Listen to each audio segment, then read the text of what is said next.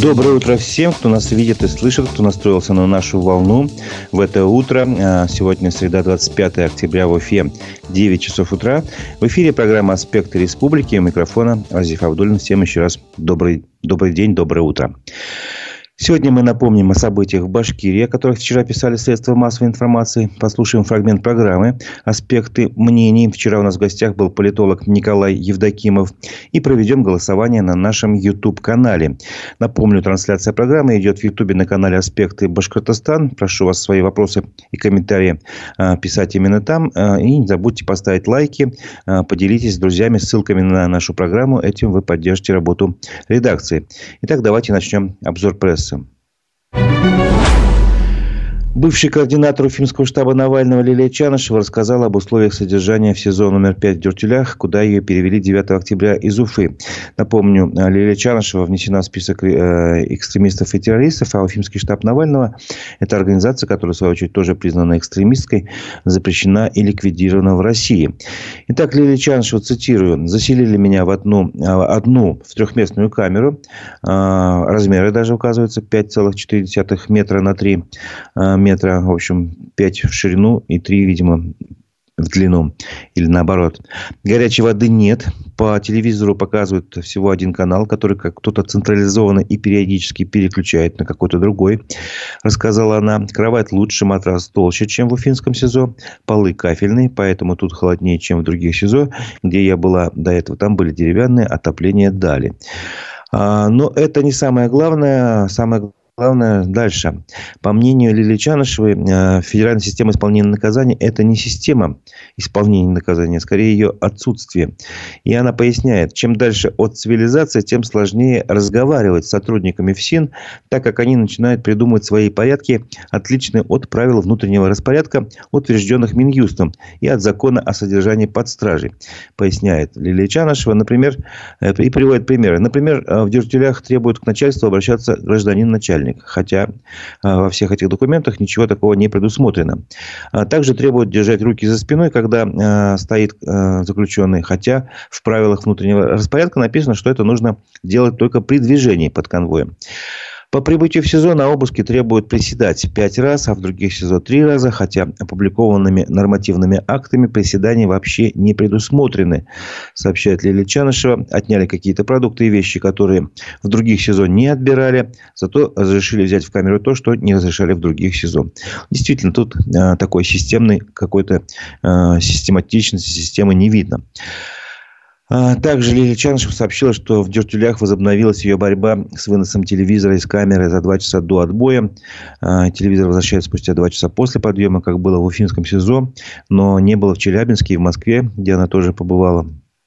Напомню, а, Лилию Чаншеву задержали в Уфе в 2021 году. За это время она побывала и в Уфе, и в Московском СИЗО долго сидела, и в Челябинске на пересыльно во время пересылки в Уфу тоже туда попала. А еще в дюртюлях, когда я пытаюсь защитить свои права и ссылаюсь на правила внутреннего распорядка, меня начинают запугивать замечаниями, карцером и отказом в подписании заявлений на звонки родным.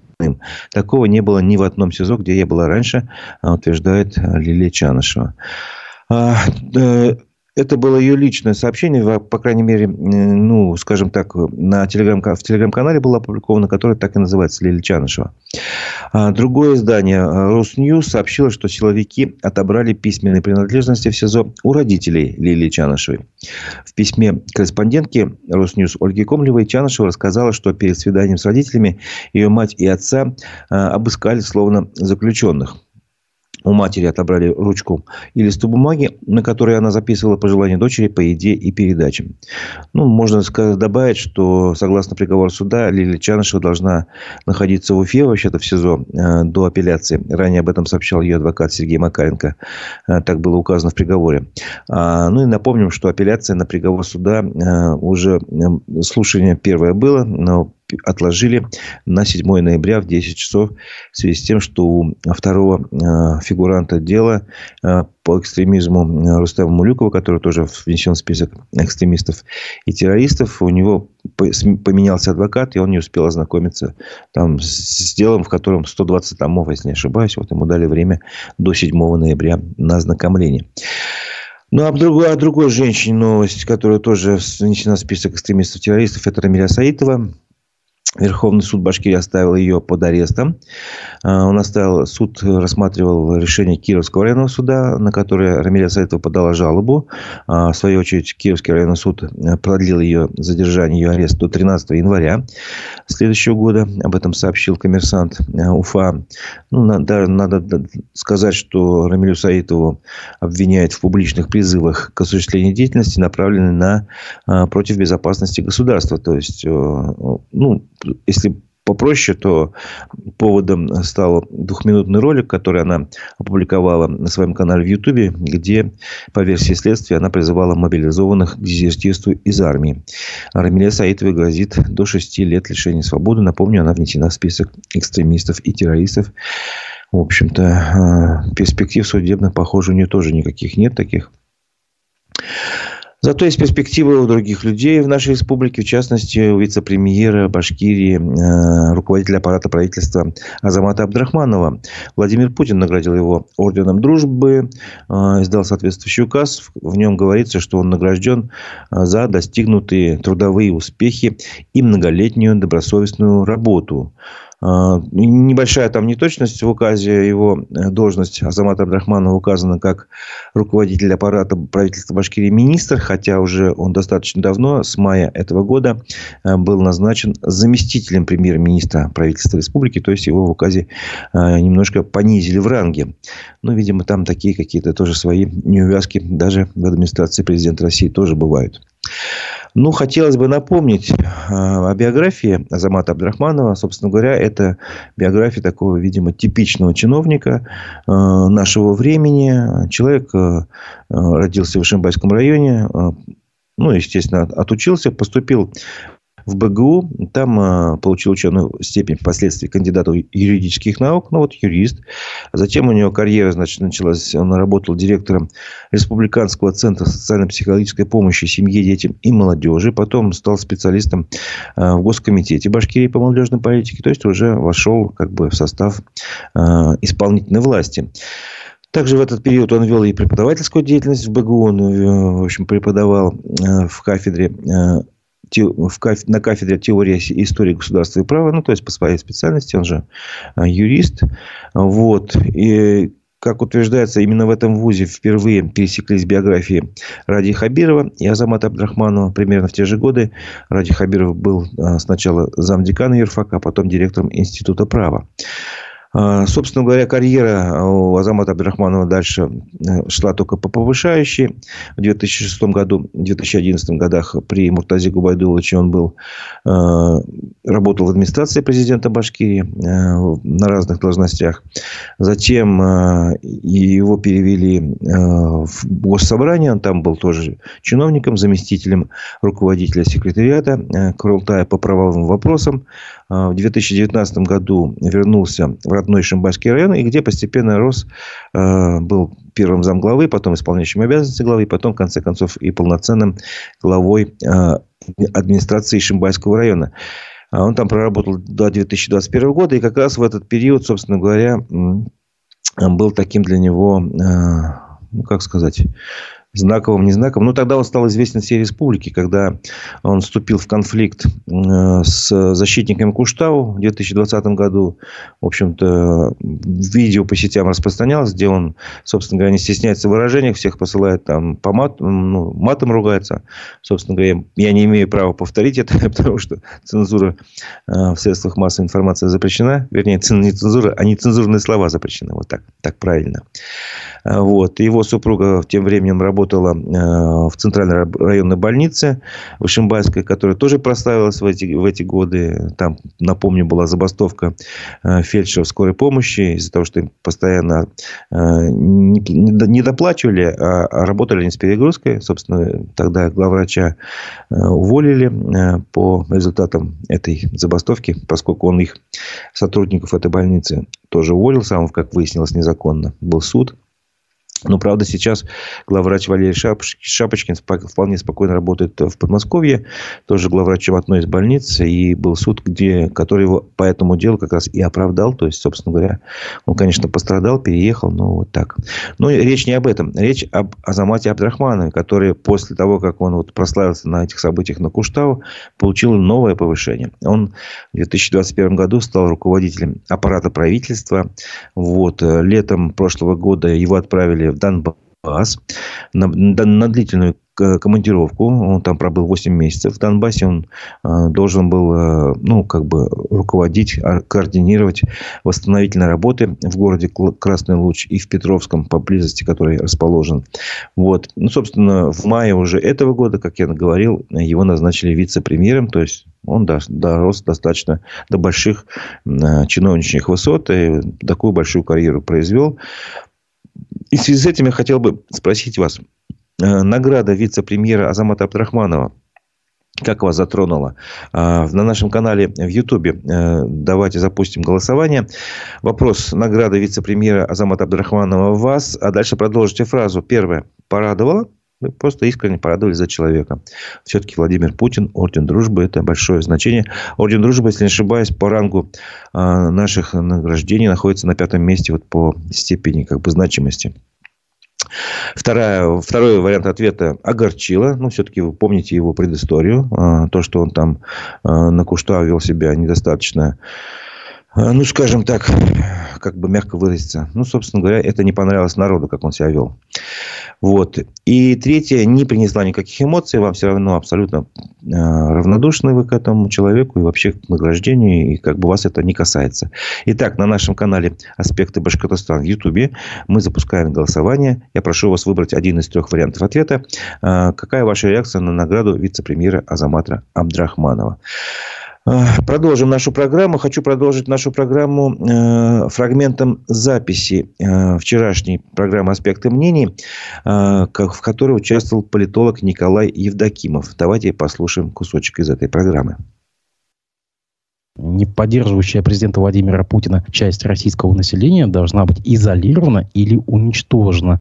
Это по мнению депутата Госдумы Андрея Гурлева. Это он заявил, напомню, нигде бы, а в эфире телеканала «Россия-1». По идее господина Гурлева, единоросса члена оборонного комитета Нижней Палаты, уничтожению может подлежать около 20% российских граждан. Это примерно 29 миллионов человек, если переводить на данные Росстата. В настоящий момент общество на 80% доверяет президенту, сказал господин Гурлев в эфире шоу Владимира Соловьева. Это тот уровень сплочения, который есть на сегодня. И я бы хотел, чтобы в нашем обществе, чтобы вся эта гниль, которая осталась, но она должна быть не изолирована, а то хотя бы как-то уничтожена. Конец цитаты. Что это было?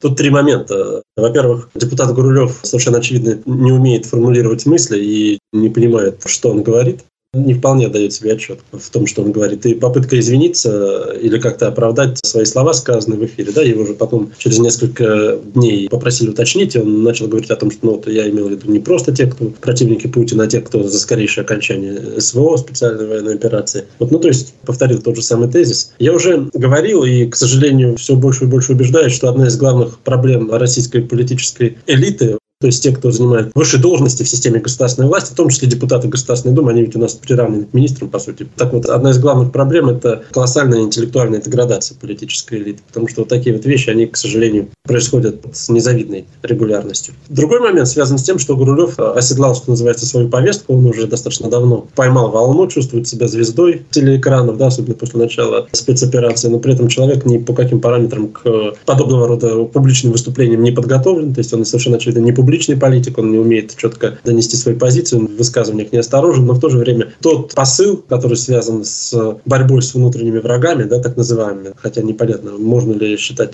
а, тех, кто не согласен с действиями власти врагами, хотя очевидно, что нет он проявляется очень наглядно, тем более, если мы говорим о тех телепередачах, о которых вы вели речь, пропагандистских передачах на Первом и Втором канале, ну, в частности, шоу Соловьева, там это сплошь и рядом происходит. И эксперты, соответственно, там то атомную бомбу над Сибирью там, пытаются взорвать, то теперь э, уничтожить тех, кто не согласен с политикой Владимира Путина и так далее. Ну вот э, это общий тренд. Общий тренд. Они чувствуют себя в своей тарелке, они расслаблены во время этих телепередач, при этом навыками реальной публичной политики не обладают, поскольку, поскольку оказались в государственном Государственной Думе не благодаря политическим талантам, а как у нас э, депутатство зачастую в последнее время все больше и больше носит характер наград за лояльность как раз следование тому властному курсу, который вот реализуется в последние годы. Ну и вот в итоге мы видим то, что видим. То есть я думаю, что депутат Гурулев в условиях конкурентной избирательной системы, конкурентной политической системы вряд ли оказался бы депутатом парламента России. Но, тем не менее, вот в нынешних условиях что есть, то есть.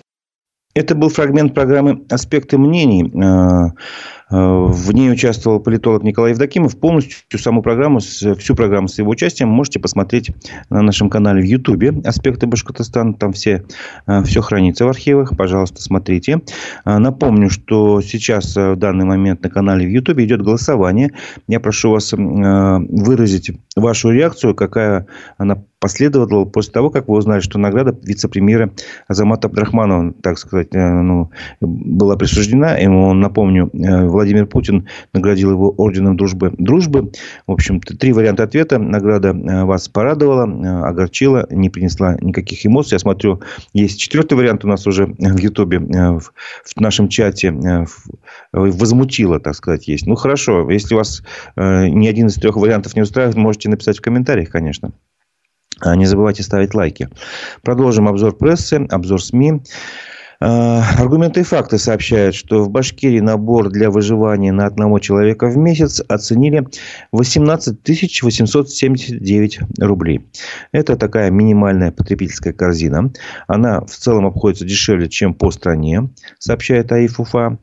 А, ну, э, собственно говоря, этот набор э, такой фиксированный набор потребительских товаров и услуг по сравнению с декабрем э, вырос на 3%, до 3,1%. В, Башки, если в Башкирии 18 879, то в нашем Приволжском округе чуть поменьше, 18 852 рубля. А вот в среднем по стране этот же набор оценивается 21 074 рубля. То есть, как бы в Башкирии жить дешевле. Ну, выживать, скажем, поскольку это набор для выживания. Тем временем а, очередное, ну, как бы, следующая новость продолжает эту тему. В Башкирии 43% опрошенных жителей не хватает зарплаты на основные нужды. А, такой опрос провела служба исследований headhunter.ru. А, и доля ответов таких за два года выросла на 11%. То есть за, 11, э, за два года а, на 11% стало больше людей, которым не хватает зарплаты на основные нужды. Понятно, что опрос проводился среди тех, кто ищет работу, а, вернее, нет, а, прошу прощения, опрос проводился среди трудоустроенных соискателей, кто уже, уже работает. Вот, и исследователи спрашивали, хватает ли зарплаты, которую сейчас люди получают на основные траты без учета подработок, инвестиций и так далее. И, так далее. Вот, и только 13% опрошенных жителей Башкирии сообщили, что им вполне хватает. А, еще 44% опрошенных отметили, что зарплаты им хватает, но с трудом. Вот такие а, значит, данные. А, из тех, кому денег зарплаты не хватает или с трудом хватает, 18% сказали, что им, чтобы как бы все полностью ну, все затраты обеспечить не, хватает до 15 тысяч рублей в месяц. Еще 30% признали, что им не хватает 20 тысяч. И 52%, что не хватает более 20 тысяч рублей.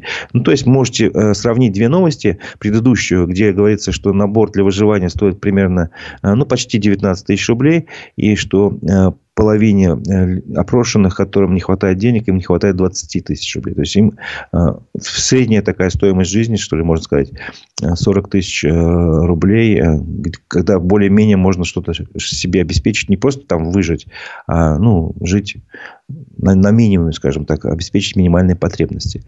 Но вот у нас таких людей э, достаточно много, которым не хватает даже на минимальные потребности. Э, продолжим э, новости, тоже больше в сфере экономики. Правительство России решило списать Башкирии э, задолженность по бюджетным кредитам. Это задолженность в размере 1,8 миллиона рублей. Ну, соответствующее распоряжение подписал председатель правительства России Михаил Мишустин. Оно есть на официальном сайте правительства России. Собственно говоря, списали задолженность не только Башкирии, всего 12 регионов э, на общую сумму 8 миллиардов 200. И львиная доля списания утверждена Татарстану 7,8 миллиарда рублей. А Башкирии, напомним, 1,8. А в чем здесь секрет? Э, задолженность э, списывается в объеме доходов от реализации новых инвестиционных проектов. То есть, сколько Башкирия раньше получил доходов от новых инвестпроектов, поступил это в бюджет федеральный, и вот на эту сумму э, можно было получить э, ну, преференции, скажем так. Э, ну, понятно, что с инвестициями, инвестпроектами и доходами от них в Татарстане хорошо, поскольку там такая солидная сумма накопилась, а в Башкирии не очень хорошо. Но для сравнения можете еще одну сумму приведу. Э, цифру. В Министерстве финансов Башкирии весной текущего года сообщали, что общая сумма одобренных республике бюджетных кредитов э, составляет 19,7 миллиардов рублей. Об этом рассказал э, коммерсант Уфа. Ну, то есть, вы тоже можете сравнить. Почти 20 миллиардов рублей. Им нам списали там почти 2 миллиона рублей. А у Татарстана, соответственно, в миллиардах, не в миллионах списание происходит. А, и эту сумму запомнили, если вы нам списали 2 миллиона рублей, то можно э, это в голове подержать она пригодится для следующей новости. В Уфе возбудили уголовное дело после проверки капитального ремонта общежития нефтяного университета. А, подрядчик выставил завышенные счета, сообщили в прокуратуре Башкирии. Как раз завысили счета на сумму более 2 миллионов 200 а, тысяч рублей. Об этом тоже сообщили в прокуратуре. Но, в общем-то, когда проверяли а, ну, законодательство при этой сделке руководство нефтяного университета и компания Билд заключили контракт на проведение капремонта. Общежития ремонтировали по улице космонавтов, э, то выяснилось, что в декабре прошлого года университет подписал акты приемки выполненных работ и оплатил их, но когда стали проверять счета на оплату работы по установке оконных блоков, выяснилось, что они э, были поставлены не в той конструкции, в которой предполагалось раньше, то есть они были дешевле вот на эти 2 миллиона рублей, а, собственно говоря, а заплатили по полной программе. Ну и поэтому э, сейчас э, возбуждено уголовное дело по статье «Халатность, повлекшая причинение крупного ущерба». Ну, новость о нашем госцирке в Уфе. Э, реконструкцию госцирка планируют начать в 2026 году. Об этом сообщил агентству ТАСС генеральный директор Росгосцирка Сергей Беляков. Э, ну, собственно говоря, это пока тоже еще не совсем точная новость, потому что пока что это только планируется. На 2026 год подана сумма на реконструкцию цирка, сказал Сергей Беляков. Мы уверены, что этот проект пройдет финансирование положительно, и в 2026 году мы начнем ремонтировать Уфимский цирк. Ну, пройдет хорошо, не пройдет, это, то есть, эта новость будет пока из разряда желаемых. Э, поэтому единственное, что здесь можно четко говорить, что проект реконструкции цирка прошел государственную экспертизу, вот, и что цирк не работает с 2017 года, вот уже, дай бог памяти, 6 лет получается, из-за износа конструкции, из-за безопасности. Вот. В Госсобрании Башкирии предложили новую схему для решения проблемы аварийных домов. Об этом сообщили э, в парламенте. Депутаты внесли соответствующие поправки в закон о регулировании земельных отношений на э, заседание парламента, которое должно состояться 26 октября, то есть уже за, завтра буквально. Константин Толкачев пояснил, что законопроект разработан для решения проблемы аварийного жилищного фонда.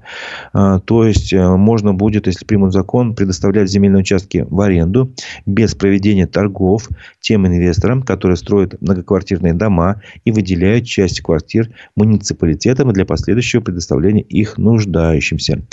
А, вот. По, таким, по такой схеме предлагается обеспечить обеспечивать жильем а, тех граждан, которые переселяются из домов, признанных аварийными, подлежащему сносу или реконструкции.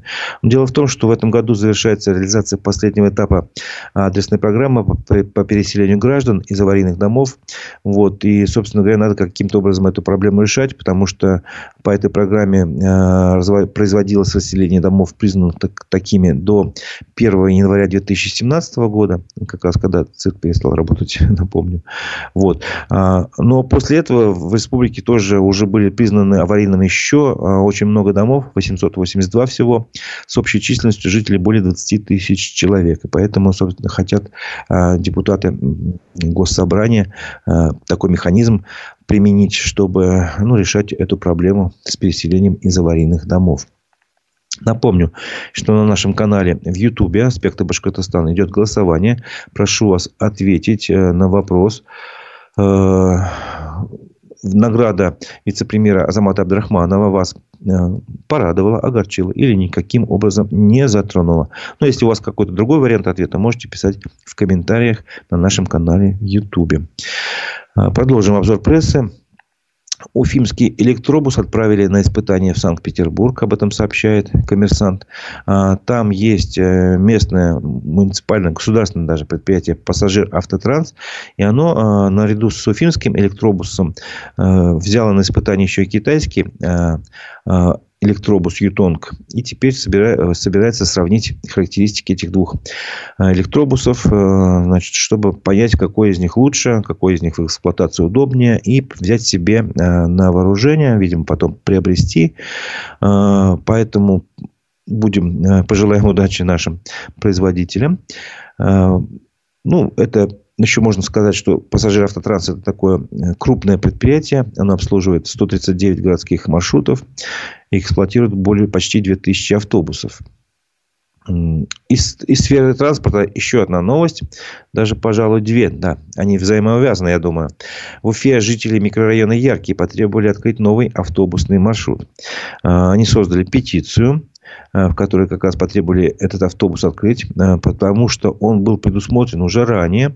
Э, еще было постановление еще в прошлом году администрации Уфы, чтобы создать новый автобусный маршрут номер 65, который как раз двигался бы почти от микрорайона Яркий с начальной точки движения и там до больницы номер 21 в Уфе.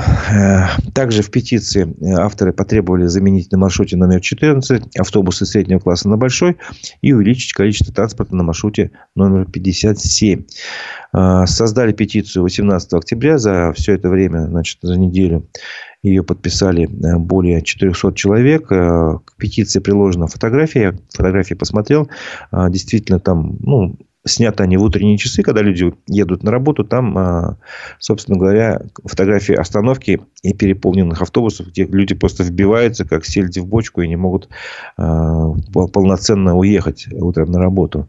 Потому что на данный момент а, микрорайон Яркий заходит в несколько маршрутов, в том числе 14, который уже перечислялся, 57 258 Однако они же проходят через весь Демский район. И в результате э, в час пик весь транспорт именно там уже переполнен. И людям сложно добраться до работы. Э, вот. Э, ну, собственно говоря, следующая новость, она чем-то перекликается с первой новостью, потому что она говорит о том, что в мэ... мэрия, вернее, сообщила о том, что в общественном транспорте Уфы не хватает более 340 водителей. То есть автобусы даже если добавят, но водителей-то нет. Вот. Что конкретно сообщили в администрацию Уфы? Э, они сообщили, что, например, Башавтотрансу требуется 100 водителей автобусов. Компании Альянс СКД 10 водителей. Компании Панавто 30 водителей. Э, муниципальное управление управления инфраструктурой транспорта 126 водителей троллейбусов и 77 водителей трамваев. Ну, собственно, вот тут как бы добавить нечего. Цифры сами за себя говорят. Э, еще раз напомню, наверное, предпоследний или последний, о том, что на нашем канале в Ютубе «Аспекты Башкортостана» идет голосование. Пожалуйста, прочитайте вопрос. Награда вице-премьера Азамата Абдрахманова вас. Дальше продолжите вариант ответа. Порадовала, огорчила или не вызвала никакой реакции, оставила вас равнодушным. А, итоги голосования подведем ближе к концу программы. А, прошу вас не забывать ставить лайки. Это поддержит работу нашей редакции. Следующая новость, она такая больше культурная. В Уфе объявили прослушивание на музыкальный фестиваль «Ритмы улиц». А, на прослушивание приглашают музыкантов, исполнителей в возрасте от 16 до 65 лет. Об этом сообщает телеграм-канал «Арт Квадрат». Ну, как вы догадываетесь по названию а, телеграм-канала, все это произойдет как раз а, в пространстве «Арт Квадрат». Там некоммерческая организация Центр развития креативных проектов «Квадрат» выиграла грант главы Башкирии за счет которого, собственно говоря, и этот весь фестиваль «Ритмы улиц» и организуется. Ну, мало что там будет просто конкурс, как обычно. На самом деле, проект он гораздо шире. Там участникам проекта будут, их будут обучать. Они могут получить знания э, по разным профессиям, популярным среди молодежи, в том числе CMM, Digital, производство продвижения контента, организация событий. В общем-то, ну, проект достаточно интересный. Прослушивание запланировано на 27 октября с 4 до 7 часов вечера на площадке «Вторая сцена» в арт-квадрате. Э, вы можете Э, если не участвовать, то хотя бы посмотреть, наверное, тоже будет интересно, что за молодые исполнители, таланты есть у нас в Уфе. Вот, э, предлагаю теперь закончить голосование на нашем канале в Ютубе. Э, напомню, мы задавали вопрос, награда вице-премьера Азамата Абдрахманова, надо было продолжить. А, что именно, какую реакцию она вас вызвала. Итак, большинство э, нашей аудитории э, никак не затронула эта награда. 62% огорчило, 38%. Но никого не порадовало. Это 0% голосов. Спасибо вам за участие в голосовании. Э, мы теперь перейдем на новости российские и, между... и мировые. Я сейчас прочитаю вечерний выпуск новостей телеграм-канала, выпуск... телеграм-канала «Эхо новости.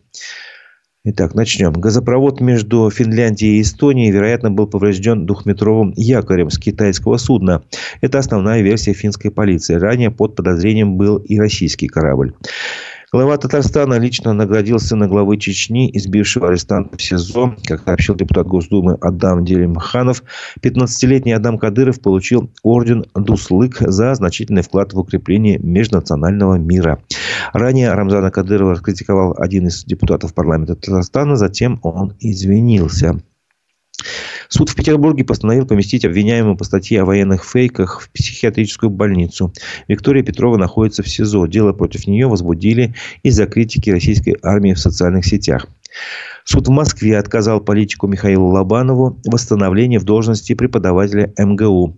Это было обосновано тем, что университет не может платить иноагентам, сообщил правозащитный проект «Первый отдел». Политик намерен оспорить решение.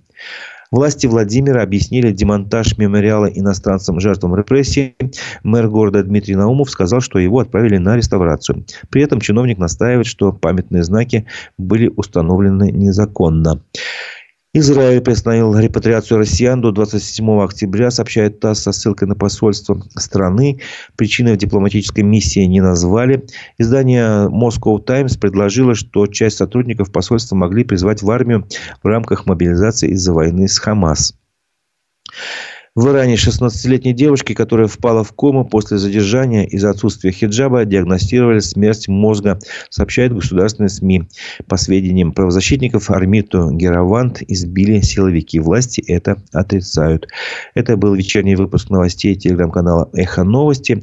На этом наша программа завершается, но наша работа не завершается. Впереди вас ждут еще две программы. В 11 часов мы приглашаем вас на нашу площадку в Ютубе.